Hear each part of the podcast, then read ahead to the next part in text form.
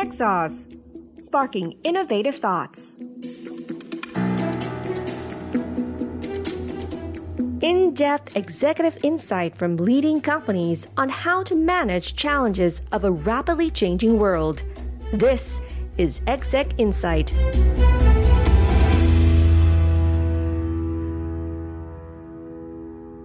สวัสดีค่ะคุณกำลังอยู่กับอรนุช เลิศสุวรรณกิจหรือมิหมีในรายการ Techsauce Podcast นะคะ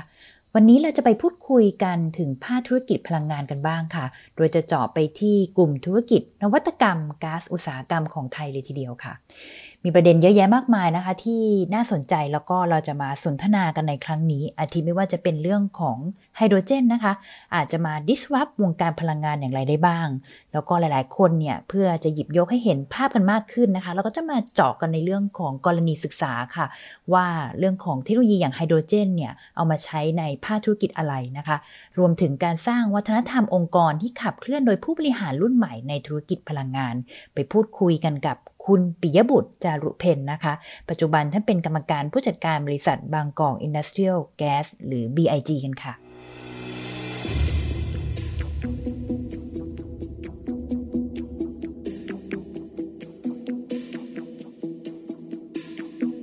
สวัสดีค่ะคุณปิยบุตรวันนี้ต้องขอขอบพระคุณมากนะคะที่มาให้ความรู้นะคะโดยเฉพาะในเรื่องของวงการพลังงานค่ะซึ่งตอนนี้ถือว่าได้รับความสนใจเยอะมากเพราะว่าถือว่าเป็นหนึ่งในธุรกิจอนาคตที่ไม่ใช่ขับเคลื่อนแค่ประเทศไทยอย่างเดียวแต่ว่าครอบคลุมไปถึงการขับเคลื่อนไปถึงเศรษฐกิจโลกกันเลยทีเดียวนะคะแต่ก่อนอื่นเลยค่ะอยากจะให้ช่วยแชร์รายละเอียดนิดนึงว่าปัจจุบันเนี่ยทาง BIG ทำอะไรบ้างคะครับธุรกิจ BIG นะครับชื่อเรา BIG เนี่ยจริงๆหมายชื่อเต็มคือ Bangkok Industrial Gas นะครับถ้าผมจะเล่าให้ฟังเรื่อง Industrial Gas เนี่ยสำหรับคนที่ไม่ได้อยู่ในแวดวงอุตสาหกรรมเนี่ยจะเข้าใจยากนิดนึงเอาเป็นว่าถ้าวันนี้เราไม่สบายเราไปหาคุณหมอเนี่ยในโรงพยาบาลเราเจอออกซิเจนสำหรับผู้ป่วยออกซิเจนก็ใช้ในอุตสาหกรรมการแพทย์นะครับเราไปซื้อกาแฟเราเจอกาแฟไนโตรโคบรูไนโตรเจนก็ใช้ในอุตสาหกรรมอาหารและเครื่องดื่มนะครับเราไปเติมน้ำมันวันนี้เราเห็นปั๊มเขียนบอกว่าน้ำมันยูโร4น้ำมันยูโร4มีกรรมฐานต่ำเราเอาไฮโดรเจนไปดึงกรรมฐานออกมานะครับไฮโดรเจนก็ใช้ในอุตสาหกรรมน้ำมันนะครับเพราะฉะนั้นเราจะเห็นว่า Industrial Gas เนี่ยจริงๆแล้วมันอยู่ใกล้ตัวพวกเรามากกว่าที่เราคิดมันมาจากไหนครับส่วนใหญ่มาจากอากาศนะครับออกซิเจนก็มีอยู่ในอากาศไนโตรเจนก็มีอยู่ในอากาศเพราะฉะนั้นธุรกิจนี้จริงๆต้องบอกว่าเป็นธุรกิจที่ Amazing มากเพราะว่ามันเป็นธุรกิจ Totally Renewable เลยคือวัตถุดิบก็มาจากอากาศพอใช้เสร็จแล้วก็ไปที่อากาศนะครับธุรกิจของเราเนี่ยจริงๆก็ถือกำเนิดขึ้นมานะครับเมื่อ30กว่าปีที่แล้วตอนที่ประเทศไทยเนี่ยเรามีคำว่าโชติช่วงชัชวาลซึ่งมาพร้อมกับพลังงานนะครับก็เกิดนิคมอุตสาหกรรมเปโตรเคมีของเมืองไทยขึ้นมาซึ่งณวันนี้อุตสาหกรรมเปโตรเคมีเนี่ยใหญ่เป็นอันดับ5ของเอเชียนะครับอยู่ใน1ใน5ของเอเชียก็คือนิคมอุตสาหกรรมมาบตาพุธซึ่งก็มีการใช้ออกซิเจนและไนโตรเจนกับอุตสาหกรรมเปโตรเคมีและโรงกลั่นก็เกิดการตั้ง BIG ขึ้นมาโดยบริษัทแม่ของเราชื่อ Air Products นะครับจากประเทศสหรัฐอเมริการ่วมทุนกับผู้ลงทุนชาวไทยนำโดยเครือธนาคารกรุงเทพก็สร้างโรงแยกอากาศขึ้นมาที่มาบตาพุธนะครับจากวันนั้นมาถึงวันนี้เนี่ยผลิตภัณฑ์อุตสาหกรรมก๊าซอุตสาหกรรมเนี่ยก็ได้สามารถที่จะมาซัพพอร์ตอุตสาหกรรมหลักๆในเมืองไทยผมยกตัวอย่างเช่นออกซิเจนเนี่ยนะครับก็เข้าไปในอุตสาหกรรมนอกจากโรงพยาบาลแล้วในอุตสาหกรรมเหล็กอุตสาหกรรมกระจกที่ใช้พลังงานเยอะๆนะครับเพราะออกซิเจนเนี่ยตัวเขาเองเนี่ยเป็นตัวที่ให้พลังงานเป็นตัวที่ทำให้การเผาไหม้หมดจดนะครับก็ไปลดการใช้เชื้อเพลิงอื่นๆในอุตสาหกรรมเหล็กอุตสาหกรรมกระจกทำให้การปลดปล่อยของเสียออกมาเนี่ยมันน้อยลงนะครับหรือไนโตรเจนเนี่ยออกมาจากการแยกอากาศเนี่ยก็ไปที่อุตสาหกรรมอาหารด้วยความที่เขาเย็นเราเอาไปถนอมอาหารเอาไปฟรีซอาหารได้ลบ190กว่าองศานะครับเพราะฉะนั้นนอกจากอุตสาหกรรมที่เราไปช่วยทางด้านพลังงานแล้วเนี่ยสิ่งหนึ่งที่ BIG ภาคภูมิใจตลอดระยะเวลาที่ผ่านมาก็คือเราเอานวัตกรรมเหล่านี้ไปช่วยทางภาคสังคมนะครับเร็วๆนี้เมื่อสัก 2-3 ปีก่อนเราเอาออกซิเจนกับผู้เชี่ยวชาญของเราเนี่ยไปช่วยทีมหมูป่า Academy ที่ติดอยู่ในถ้ำหลวงนะครับก็สามารถเอาออกซิเจนแล้วก็ผู้เชี่ยวชาญเราเนี่ยไปให้ความรู้ทำงานร่วมกับหน่วยซิลสามารถช่วยชีวิตออกมาได้ทุกๆหน้าร้อนนะครับเราเอาก๊าซคาร์บอนไดออกไซด์ไปร่วมกับกรมฝนหลวงทำฝนเทียมทุกๆหน้าร้อนเลยนะครับแล้วก็ในเร็วๆที่ผ่านมานี้เราเอาไนโตรเจนเหมือนกันนะครับซึ่งมันมีความเย็นอย่างที่ผมเรียนเอาไปช่วยพี่ตูนที่เขาวิ่งจากภาคใต้ขึ้นมาความเย็นของไนโตรเจนมันช่วยบำบัด การเจ็บปวดของกล้ามเนื้อนะครับทำให้นักวิ่งไม่ต้องไปแช่ถังน้ำแข็งนะครับเพราะฉะนั้นนอกจากภาคพลังงานแล้วเนี่ยภาคสังคมเราก็นำนวัตกรรมเหล่านี้มาใช้ด้วยมันก็เลยเป็นที่มาที่ไปว่าจากนี้ไปเนี่ยปณิธานหรือ purpose ของ BIG เราเนี่ยเรามองว่าเราจะนำนวัตกรรมที่ไร้ขีดจำกัดจากอากาศเนี่ยมาช่วยทำให้โลกของเราเนี่ยมันมี productivity ที่ดีขึ้นยังไงได้บ้างมันมีการใช้พลังงานอย่างมีประสิทธิภาพคือ energy efficiency ดียังไงบ้างและสุดท้ายทำไงให้โลกเรายั่งยืนมากกว่านี้ด้วยครับค่ะมี case study ในการใช้งานนอกจากที่เมื่อกี้พูดถึงในประเทศไทยไปแล้วค่ะในต่างประเทศมี case study ไหนที่น่าสนใจเอาพลังงานแบบนี้มาใช้บ้างคะจริงๆแล้วต้องเรียนว่าบริษัทแม่ของเราคือ Air Products เนี่ยนะครับได้ทำเรื่องของไฮโดรเจนตอนนี้ทำใหญ่ที่สุดในโลกแล้วนะครับเพราะว่าเมื่อเร็วๆนี้เมื่อเดือนกันยายนที่ผ่านมาเนี่ย Air Products เนี่ยบริษัทแม่ของ BIG เนี่ยร่วมกับทางรัฐบาลของซาอุนะครับก็ได้เซตโปรเจกต์ขึ้นมานะครับโปรเจกต์นี้ตั้งอยู่ที่เมืองนีออมซึ่งอยู่ทางด้านเหนือของซาอุดิอาระเบียเมืองนี้เป็นเมืองที่คาร์บอนฟรีซิตี้นะครับโดยที่เราเอาเรื่องของผลิตไฮโดรเจนนะครับจากไฟฟ้าที่ได้มาจากโซลาร์เซลล์กับไฟฟ้าที่ได้มาจากกังหันลมนะครับแล้วเอาไฟฟ้าตัวนี้มาแยกน้ำได้ออกมาเป็นไฮโดรเจนเรียกว่ากรีนไฮโดรเจนคือไฮโดรเจนที่ได้มาเนี่ยบริสุทธิ์แล้วก็ไม่ได้ไปรบกวนสิ่งแวดล้อมแล้วเอาไฮโดรเจนตัวนี้นะครับไปใช้ในไม่ว่าจะเป็นการขนส่งนะครับในร้านของอุตสาหกรรมต่างๆก็เป็นเคสสตั๊ดดี้ซึ่งโปรเจกต์นี้จะเสร็จประมาณปี 2025 แต่ว่าเป็นข่าวไปทั่วโลกเพราะเป็นโปรเจกต์ที่ใหญ่มากครับค่ะทีนี้ในโลกของธุรกิจพลังงานค่ะคนก็คุยเรื่อง disruption กันค่อนข้างเยอะนะคะแต่ว่าพอมาถึงเรื่องของพลังงานจุดที่สำคัญก็คือเรื่องของ source เนอะเรื่องของแหล่งนะคะที่มาในการเอามาใช้มองว่าไฮโดรเจนจะเป็นหนึ่งในเทคโนโลยีที่เข้ามา disrupt วงการพลังงานไหมคะโอ้อันนี้เป็นคำถามที่ดีมากครับคือต้องบอกก่อนว่าถ้าเราพูดถึงพลังงานวันนี้สิ่งที่เรากังวลมีอยู่2เรื่อง1พลังงานที่เราได้มาเนี่ยมันจะหมดไปไหมนะครับเช่นพลังงานจากฟอสซิลฟิวซากพืชซากสัตว์ก๊าซธรรมชาติน้ำมันอันนี้หมดไปแน่นอนกับการผลิตพลังงานขึ้นมาเนี่ยมันมีเทคโนโลยีในการผลิตที่ก่อให้เกิดผลกระทบต่อสภาวะโลกร้อนไหมซึ่งวันนี้มีนะครับเรามาดูไฮโดรเจนเนี่ยต้องบอกว่าเป็นธาตุที่เราพบเจออยู่ไม่เฉพาะในโลกนะฮะในยูนิเวอร์สในจักรวาลของเราเนี่ย 75% เลยคือเป็นส่วนใหญ่เลยเพียงแต่ว่าไฮโดรเจนเนี่ยความที่เขาถ้าเปรียบเหมือนคนเขาเป็นคนขี้เหงาอ่ะเขาเป็นคนเรียกว่าอยู่คนเดียวไม่ได้เขาต้องไปอยู่กับคนอื่นนะครับไฮโดรเจนไปอยู่ออกซิเจนกลายเป็นน้ำไฮโดรเจนไปอยู่กับไนโตรเจนกลายเป็นแอมโมเนียอะไรอย่างเงี้ยเพราะฉะนั้นมันอยู่ในรูปของสารประกอบนะครับในร่างกายคนเราไฮโดรเจนไปอยู่กับคาร์บอนก็เป็นสารอินทรีย์เพราะฉะนั้นเราอยากจะไปเอาไฮโดรเจนเราต้องไปแยกเขาออกมานะครับเพราะฉะนั้นไฮโดรเจนเนี่ยเราเนื่องจากความที่เขาอยู่ได้ในธรรมชาติเต็มไปหมดเลยเนี่ยข้อดีของเขาก็คือเราหาได้ทั่วๆไปโดยการไปแยกเขาออกมานะครับที่นิยมที่สุดนะครับก็คือ2วิธีไปแยกจากคาร์บอนนะครับก็ด้วยการเอาก๊าซธรรมชาติเนี่ยแหละครับมาทำให้เรามาเผาก๊าซธรรมชาติแล้วแตกตัวมันก็จะได้ไฮโดรเจนออกมาแต่วิธีนี้เนี่ยมีผลกระทบอยู่บ้างก็คือว่าตัวคาร์บอนมันจะไปฟอร์มกับ CO ก็กลายเป็นไปฟอร์มกับออกซิเจนก็กลายเป็น CO2 นะครับก็เลยต้องมีโปรเจกต์ที่ไปเก็บเรื่องของ CO2 ไว้ไม่ให้มันกระทบต่อภาวะโลกร้อนนะครับอีกอันนึงคือเอาไฮโดรเจนเนี่ยมาจากการแยกน้ำด้วยกระแสไฟฟ้าวิธีนี้เนี่ยถ้าไฟฟ้าเนี่ยเราได้มาจากโซลาร์เซลล์หรือว่ากังหันลมเนี่ยก็จะเป็นกรีนไฮโดรเจนนะครับวิธีนี้ก็จะเริ่มมาขึ้นเรื่อยๆค่ะคราวนี้ไฮโดรเจนเนี่ยอันนี้คือวิธีผลิตแล้วนะครับวิธีไปใช้งานของเขาเนี่ยไม่ว่าจะไปใช้งานในรูปแบบไหนเนี่ยมันจะไม่มีผลกระทบต่อสิ่งแวดล้อมเช่นนะครับในอดีตที่ผ่านมาเราใช้ไฮโดรเจนในเรื่องของพลังงานเชื้อเพลิงนะครับเอาไปให้ความร้อนกับเรื่องของกระสวยอวกาศหรือในอุตสาหกรรมต่างๆอันนี้ก็ไม่ได้ก่อให้เกิดมลพิษแล้วก็ในปัจจุบันที่ผ่านมาเกือบ20 ปีและอนาคตเนี่ยที่จะเป็นเทรนด์ใหม่ๆคือเอาไฮโดรเจนเนี่ยไปสร้างให้เกิดกระแสไฟฟ้าซึ่งสิ่งที่ได้ออกมาก็คือน้ำก็ไม่เกิดมลพิษแต่อย่างใดแล้วก็มันก็จะหมุนวนพอได้น้ำก็เอากลับไปแยกเป็นไฮโดรเจนใหม่เพราะฉะนั้นด้วยความที่เขาเจอได้ทั่วๆไปเลยวิธีแยกแล้วก็วิธีใช้ก็ไม่หมดไปนะครับไม่ส่งผลกระทบต่อสิ่งแวดล้อมเราเลยมองว่าไฮโดรเจนเนี่ยแหละน่าจะมา disrupt วงการพลังงานนะครับสิ่งที่วันนี้ไปพร้อมๆกับเรื่องของไฮโดรเจนก็คือในแง่ของการเอาไปใช้ในแง่ของเรื่องของไฟฟ้านะครับฟิวเซลหรือเซลล์เชื้อเพลิงเนี่ยที่เป็นตัวหลักในการทำให้ไฮโดรเจนเนี่ยเขาแตกออกเป็นอิเล็กตรอนแล้วไปได้ไฟฟ้าออกมาเนี่ยก็มีการวิวัฒนาการไปได้อย่างรวดเร็วด้วยเหมือนกันและสุดท้ายไฮโดรเจนในแง่ของการ disrupt พลังงานไฮโดรเจนเองเป็น energy storage เวลาเราผลิตกระแสไฟฟ้าออกมาจากโซลาร์เซลล์วันนี้ ถ้าผลิตเกินเราก็ต้องเก็บไว้ในแบตเตอรี่ซึ่งมีข้อจำกัดอยู่หรือในวันไหนที่ฝนตกฟ้าร้องผลิตไม่ได้ไฟฟ้าออกไฮโดรเจนเนี่ยความที่เขาสามารถที่จะปล่อยประจุไฟฟ้าได้ถ้าเขาไปเจอกับฟิวเซลตัวเขาเองก็เลยเป็นตัวเก็บพลังงานอยู่เพราะฉะนั้นเราจะแก้ปัญหาเพนพอยต์ของเรื่อง energy storage ได้ด้วยการใช้ไฮโดรเจนนี่เองเพราะฉะนั้นในมุมมองไม่ว่าจะเป็นหาได้ทั่วไปไม่ก่อให้เกิดมลพิษแล้วก็ตัวเขาเองเป็นตัวเก็บพลังงานด้วยเนี่ยมันจะทำให้วงการพลังงานจากนี้ไปผมเชื่อว่าโอกาสที่จะถูก disrupt ค่อนข้างสูงเพราะมันมี innovation อยู่ทุกจุดเลยเนอะตั้งแต่เอามาแล้วก็มาประยุกต์ใช้แต่จะถามเรื่องของ culture ในองค์กรนิดนึงค่ะเพราะว่าหลายๆคนในองค์กรเนี่ยน่าจะเรียกว่าต้องเขาเรียกนะคิดค้นสิ่งใหม่ๆค้นหานวัตกรรมใหม่ๆรวมถึงหา use case ใหม่ๆด้วยมองว่า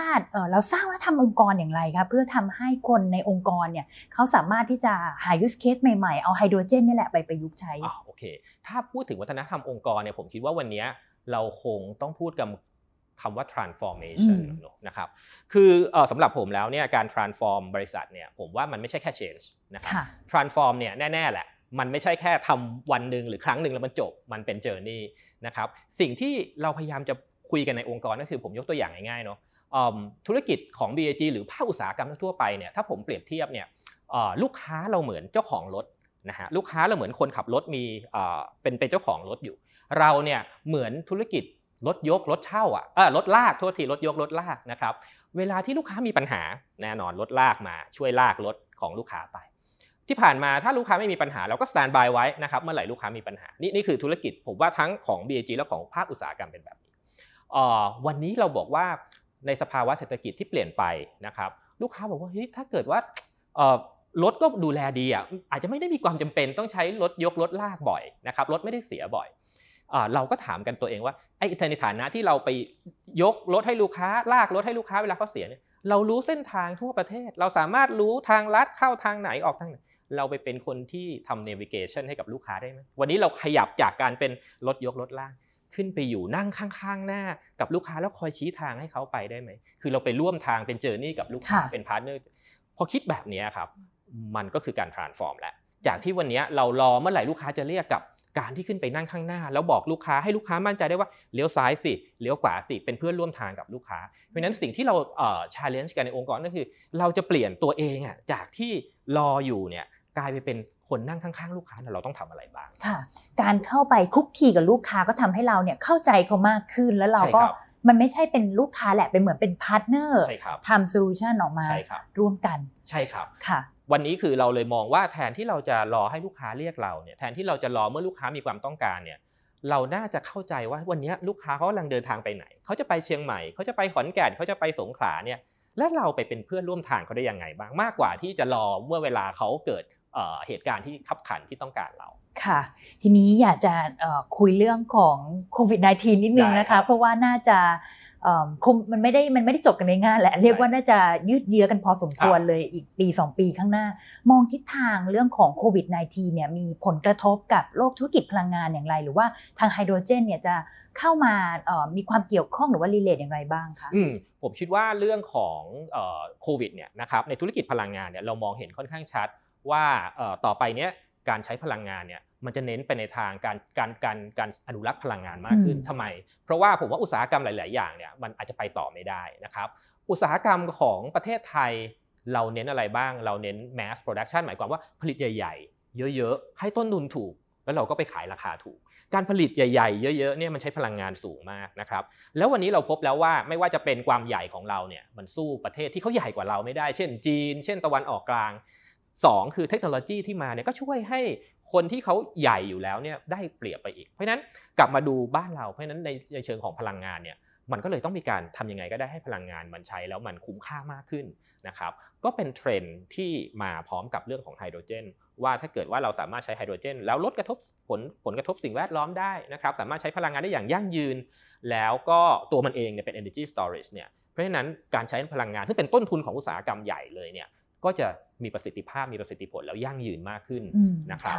ซึ่งตราบใดที่โควิดมันยังอยู่ต่อไปเนี่ยผมเชื่อว่าเรื่องการความยั่งยืนเนี่ยมันจะยิ่งมากขึ้นเรื่อยๆที่อุตสาหกรรมต้องมาเน้นย้ำเพราะว่าหลายคนเราชอบเห็นภาพนึงที่เหมือนคล้ายๆกับคลื่นค่ะคลื่นโควิดมาคลื่นเศรษฐกิจมาแต่ข้างหลังค่ะคลื่นสิ่งแวดล้อมเนี่ยกำลังจะเข้ามาหนักเราหลายๆคนเนี่ยอาจจะไม่ทันคิดใช่ครับบ้านเราเนี่ยต้องเรียนอย่างนี้ว่าอย่างวันนี้เรากำลังคุยกันถึงเรื่อง PM 2.52-3 ปีก่อน PM 2.5 ผมเข้าใจว่าประมาณเดือนมกราคมกุมภาพันธ์มาแต่เดี๋ยวนี้ปีนี้ตุลาก็มาแล้วนะครับเราจะทำยังไงสิ่งหนึ่งที่เรามีอยู่ที่ผมคิดว่าน่าพูดคุยกันอย่างจริงจังก็คือว่าเราสามารถใช้พลังงานไฮโดรเจนยังไงได้บ้างบ้านเราเนี่ยนะครับต้องบอกว่าในขณะที่ต่างประเทศหลายๆประเทศไม่ว่าจะเป็นอเมริกายุโรปเกาหลีญี่ปุ่นเขาไม่มีไฮโดรเจนมากนักเป็นของตัวเองนะเขาต้องผลิตขึ้นมานะครับแล้วก็นำมาใช้แล้วก็ต้นทุนเขาก็ไม่ได้ถูกบ้านเราเนี่ยเรามีไฮโดรเจนที่อยากจะบอกว่าค่อนข้างต้นทุนค่อนข้างจะดีเพราะอะไรเพราะว่าเรามีนิคมอุตสาหกรรมปิโตรเคมีมาบตะพุดนะครับทุกครั้งที่เราผลิตพลาสติกเนี่ยมันจะได้ไฮโดรเจนออกมาอยู่แล้ว BIG ก็ที่ผ่านมาตลอดเกือบ30 ปีเราก็ไปซื้อไฮโดรเจนที่ออกมาเนี่ยแล้วมาคลีนอัพให้มันบริสุทธิ์สูงขึ้นไปอีกแล้วก็นำไปจำหน่ายให้กับลูกค้าในกลุ่มอุตสาหกรรมเพราะฉะนั้นไฮโดรเจนอันนี้เนี่ยมันมีทั้งต้นทุนที่ถูกแล้วก็ปริมาณที่เยอะด้วยความสามารถของ BG ยกตัวอย่างนะวันนี้ถ้าเราไปที่การให้ภาคขนส่งมาใช้ไฮโดรเจนเนี่ยเราสามารถจะเติมรถยนต์นะฮะได้ถึง 22,000 คันต่อวันเลยด้วยความสามารถการผลิตของ BG เนี่ยนะครับเพราะฉะนั้นไฮโดรเจนที่ได้มาจากอุตสาหกรรมเปโตรเคมีเนี่ยซึ่งมีต้นทุนที่ค่อนข้างใช้ได้เนี่ยมันน่าจะนำมาเรื่องของการขนส่งแล้วลดเรื่องของการปลดปล่อยมลภาวะนี่บ้านเราต้องกลับมาคิดเรื่องไอ้ PM 2.5 อย่างจริงจังแล้วเรามีข้อได้เปรียบอะไรบ้างในบ้านเราซึ่งตัวไฮโดรเจนเนี่ยผมจะบอกว่ามันก็คือข้อได้เปรียบที่เรามีอยู่นะครับค่ะมันยังมีโอกาสอีกเยอะมากนะคะที่เอาไฮโดรเจนเนี่ยเข้าไปประยุกต์ใช้แล้วก็ช่วยทำให้แต่ละอุตสาหกรรมเนี่ยเติบโตแล้วก็แก้ปัญหาทางด้านเรื่องมลภาวะด้วยใช่ครับผมคิดว่าเมืองไทยได้ประโยชน์จากอุตสาหกรรมปิโตรเคมีในหลายๆมุมแล้วยังเหลืออีกมุมนึงคือมุมไฮโดรเจนเนี่ยที่เราสามารถเอาเข้ามาใช้ได้แล้วก็ผมคิดว่าในอนาคตเนี่ยวันนี้ถ้าเราดูบริษัทยักษ์ใหญ่ของโลกไม่ว่าจะเป็น Exxon Chevron อะไรต่างๆทุกคนเนี่ยมุ่งไปที่ไฮโดรเจนหมดนะครับเพราะฉะนั้นเทรนด์ของเรื่องไฮโดรเจนในแง่ของการที่เขามาใช้ประโยชน์ในแง่ของการอนุรักษ์พลังงานในแง่ของการอนุรักษ์สิ่งแวดล้อมเนี่ยมันเป็นสิ่งที่ต้องมาแน่นอนค่ะนี่ขอไปทัชเรื่อง transform นิดนึงนะคะเพราะว่าในโลกของธุรกิจพลังงานเนี่ยมันก็จะมีหลายๆซอสเนาะมีหลายประเภททีนี้องค์กรขนาดใหญ่ค่ะที่เขากำลังจะทำการ transform เนี่ยรวมถึงเคสของทางธุรกิจนี้ด้วยนะคะของ BIG เองเนี่ยมองว่าอะไรคือความท้าทายที่สุดของการทำ transformation ค่ะผมว่าการทำ transformation ที่ท้าทายที่สุดคือการตั้งโจทย์ก่อนว่าเราจะ transform ไปทำไมเรื่องอะไรอย่างไรนะครับหลายๆครั้งที่เราตั้งโจทย์ไม่ได้เนี่ยผมคิดว่าบริษัทใหญ่ๆโดยเฉพาะบริษัทองค์กรใหญ่ๆจริงๆ BG ก็เคยเป็นนะครับเราพยายามจะต้องเตือนตัวเองอยู่ว่าเมื่อบริษัทเราใหญ่เนี่ยเราประสบความสำเร็จมาเยอะ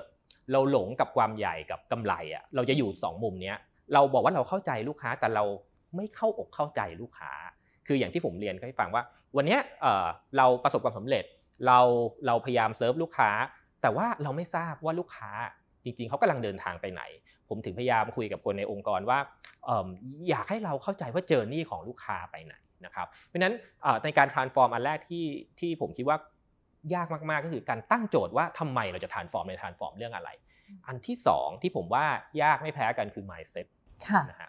mindset ของการ transform เนี่ยส่วนใหญ่เนี่ยองค์กรที่ใหญ่อย่างที่คุณวิมีพูดเนี่ยก็จะติดกับเรื่องของตัวเลขเรื่องของกำไรเรื่องของอะไรต่างๆแล้วเพราะฉะนั้นการที่จะไปเข้าอกเข้าใจลูกค้าเนี่ยจะค่อนข้างยากเหมือนกันวันนี้ถ้าเราเข้าใจว่าลูกค้ากำลังเดินทางไปไหนแล้วเราสามารถที่จะเป็นเพื่อนร่วมทางได้เนี่ยน่าจะเป็นจุดที่ดีเราแทนที่จะรอเมื่อลูกค้าเรียกเราเนี่ยเราไปอยู่ตรง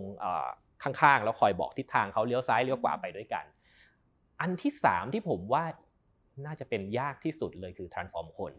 นะครับแล้วในบรรดาคนที่ผมว่า transform ยากที่สุดเลยคือผู้บริหารนี่แหละนะครับเพราะว่าอะไรเพราะว่าผมเชื่อว่าทุกท่านที่เป็นผู้บริหารไม่ว่าจะแวดวงไหนก็ตามเนี่ยการเป็นผู้บริหารได้ส่วนใหญ่มักจะประสบความสำเร็จมาก่อนนะครับพอเป็นความประสบความสำเร็จมาก่อนเนี่ยเราจะหลงติดกับดักอยู่2อย่างที่เลดาริโอชอบพูดแหละคืออีโก้กับไบลด์สปอตแล้ว2อันเนี้ยโชคร้ายมากคือผู้บริหารไม่ค่อยมีใครมาบอกเราว่าอีโก้คุณแรงไบลด์สปอตคุณมีทุกคนกลัวหมดไม่กล้าพูดใช่ผมเลยบอกว่าจริงๆแล้วเนี่ย3เรื่องหลักๆสำหรับผู้บริหารที่ผมพยายามเนี่ยแล้วก็คนในองค์กรคือ1วันนี้เราไม่รู้ว่าเราไม่รู้ นะครับหลายๆครั้งเราทำอะไรไปโดยที่เราคิดว่าเรารู้แต่จริงๆเราไม่รู้ว่าเราไม่รู้นะครับอันที่สองเนี่ยเราไม่คุ้นเคยกับสิ่งที่ไม่คุ้นเคยวันนี้เราเจอสิ่งที่ไม่คุ้นเคยเราไม่พยายามทำความคุ้นเคยและอันที่สามเนี่ยเราคิดว่าเราไม่ปกตินะครับกับสิ่งที่มันปกติคือเราไม่ได้คิดว่าเฮ้ยจริงๆสิ่งนี้มันไม่ปกติหรอกเราน่าจะต้องทำความรู้จักมันให้เยอะกว่านั้นนะครับเพราะฉะนั้น 3-4 เรื่องนี้ทำให้เรากลับมานั่งพูดคุยกันว่าทำยังไงเราจะรู้ว่าเราไม่รู้ทำยังไงเราจะคุ้นเคยกับสิ่งที่ไม่คุ้นเคยทำยังไงเราจะคิดว่ามันไม่ปกติกับสิ่งที่มันปกติแล้วเราขยับไปทีละเล็กทีละน้อยคือเรียกว่ากินคำเล็กๆๆๆไปเรื่อยๆอันนี้คือสิ่งที่ผมพยายามทำอยู่แล้วก็ยอมรับว่ามันยากถ้าผู้บริหารเรา transform ได้ปุ๊บเนี่ยผมเชื่อว่าน้องๆเนี่ยจริงๆไม่ได้ยากมากเลยเพราะน้องๆเนี่ยเขาอยู่ในระดับที่เรียกว่าถ้าเป็นทหารก็คือว่าเขาอยู่กับสนามรบอยู่แล้วล่ะเขารู้อยู่แล้วว่าค่าศึกอยู่ตรงไหนเพียงแต่ที่ผ่านมาเราอาจจะบอกให้น้องเดี๋ยวรอคำสั่งก่อนนะทีนี้พอในการรบปัจจุบันที่มาดหมอกมันปกคลุมเนี่ยผมว่าแค่บอกเขาว่าเฮ้ยภารกิจการรบนี่คืออะไรเป้าหมายคืออะไรที่เหลือเขาก็สามารถที่จะแสดงได้ค่ะมันเหมือนเป็นเข็มทิศนะคะเป็นเรือธงก่อนต้องชูให้ทีมงานเห็นก่อนว่าเรากำลังจะไปทิศทางไหนค่ะสุดท้ายค่ะอันนี้ทุกคนชอบบอกว่าในวิกฤตมีโอกาสนะคะแล้วตัวคุณปิยบุตรเนี่ยมีสัมผัสได้เลยจากการสัมภาษณ์ครั้งนี้นะคะเป็นคนที่มองเห็นโอกาสใหม่ๆเห็นสิ่งที่เกิดขึ้นนะคะว่าไม่ได้มองไปในเชิงว่าอันนี้คือแบบเขาเรียกอะไรเป็นความท้าทายอย่างเดียวแต่มองว่าจริงๆมันมีโอกาสใหม่ๆอย่างธุรกิจพลังงานก็เช่นเดียวกันนะคะอยากจะถามว่าในมุมของคุณปิยบุตรค่ะเป็นคำแนะนำสำหรับคนที่กำลังแบบติดกับดักเรื่องของแบบความกังวลว่าเดี๋ยวโควิด -19 มันไม่ไปไหนสักทีเนี่ยเราจะทำยังไงเราจะค้นหาโอกาสใหม่ๆได้อย่างไรผมก็ยังยืนยันคำเดิมว่าผมว่าวันนี้ทุกคนทำธุรกิจคนเดียวไม่ได้นะครับผมคิดว่าสิ่งที่เราพยายามจะทำแล้วเราก็เห็นผลมันได้เหมือนกันคือในเมื่อเราทำธุรกิจคนเดียวไม่ได้เราต้องหาคนทำธุรกิจร่วมกันนะครับผมใช้คำว่านี่แหละเราเป็นเพื่อนร่วมทางเราเป็นเพื่อนร่วมทางกับลูกค้าเราสามารถที่จะขึ้นไปนั่งข้างหน้าพร้อมๆกับคนขับซึ่งเป็นลูกค้าแล้วเราก็สามารถบอกเขาได้ไปทางซ้ายไปทางขวาแต่ว่าการที่เราจะขึ้นไปนั่งข้างหน้าเขาได้เนี่ยเราต้องมีอะไรบ้างผมคิดว่าหลายๆคนคงเคยได้ยินแหละเฮ้ยทำธุรกิจเนี่ยมันต้องไม่ถูกก็เร็วไม่เร็วก็ดีแต่ผมกำลังจะบอกว่าในยุคนี้ยุคหลังโควิดเนี่ยมันต้องมีทั้ง3อย่างคือต้องทั้งถูกทั้งเร็วทั้งดีเราก็คุยกันส่วนใหญ่ก็จะบอกว่ามันก็พูดง่ายแหละแล้วทำยังไงล่ะนะครับถูกเนี่ยในความหมายของผมเนี่ยคือสเกลเราเคยได้ยินคำว่า economy of scale ใช่ไหมฮะ economy of scale เนี่ยส่วนใหญ่คนจะบอกว่าก็นั้นก็ทำของที่มันใหญ่ๆนะครับ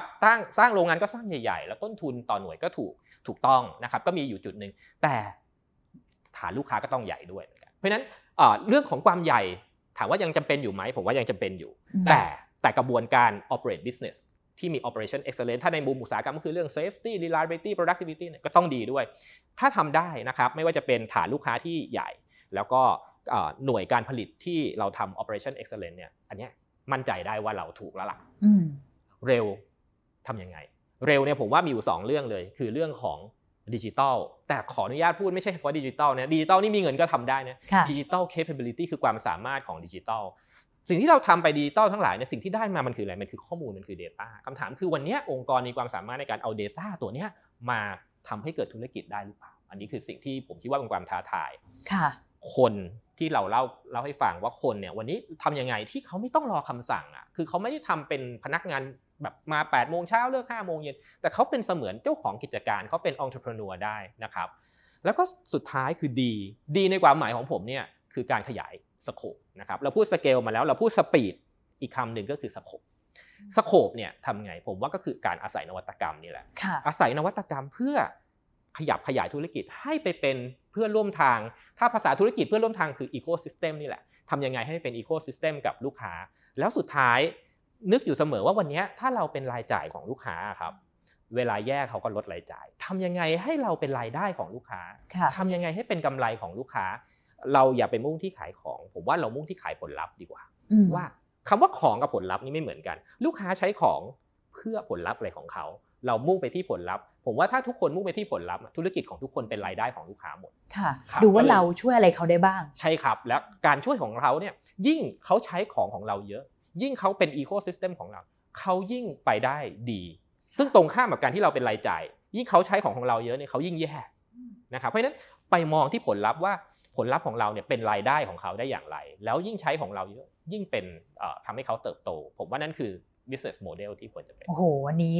สุดยอดเลยค่ะเรียกว่าเป็นการสัมภาษณ์ที่ไม่ได้เพียงแค่ได้ความรู้เฉพาะเรื่องพลังงานนะคะแต่ว่ายังเป็นคำแนะนำให้กับองค์กรอื่นๆเอาไปประยุกต์ใช้ในการเนี่ยค้นหาโอกาสธุรกิจใหม่ๆแล้วก็รวมถึงการทำงานร่วมกันกับลูกค้าของเราซึ่งในที่นี้ก็คือใช้คำว่าเป็นพาร์ทเนอร์นั่นเองค่ะร่วมทางกันค่ะขอบคุณคุณปิยบุตรมากเลยนะคะวันนี้ได้เนื้อหาแบบครอบคลุมไปทุกๆแง่มุมเลยแล้วก็หวังว่าในครั้งถัดไปจะมีโอกาสได้พูดคุยแล้วอาจจะเจาะในเรื่องของประเด็นในเรื่องของพลังงานนะในปีหน้าว่าจะเกิดอะไรขึ้นด้วยวันนี้ต้องขอบพระคุณมากค่ะได้ครับขอบคุณมากครับขอบคุณค่ะ Techsauce Sparking Innovative Thoughts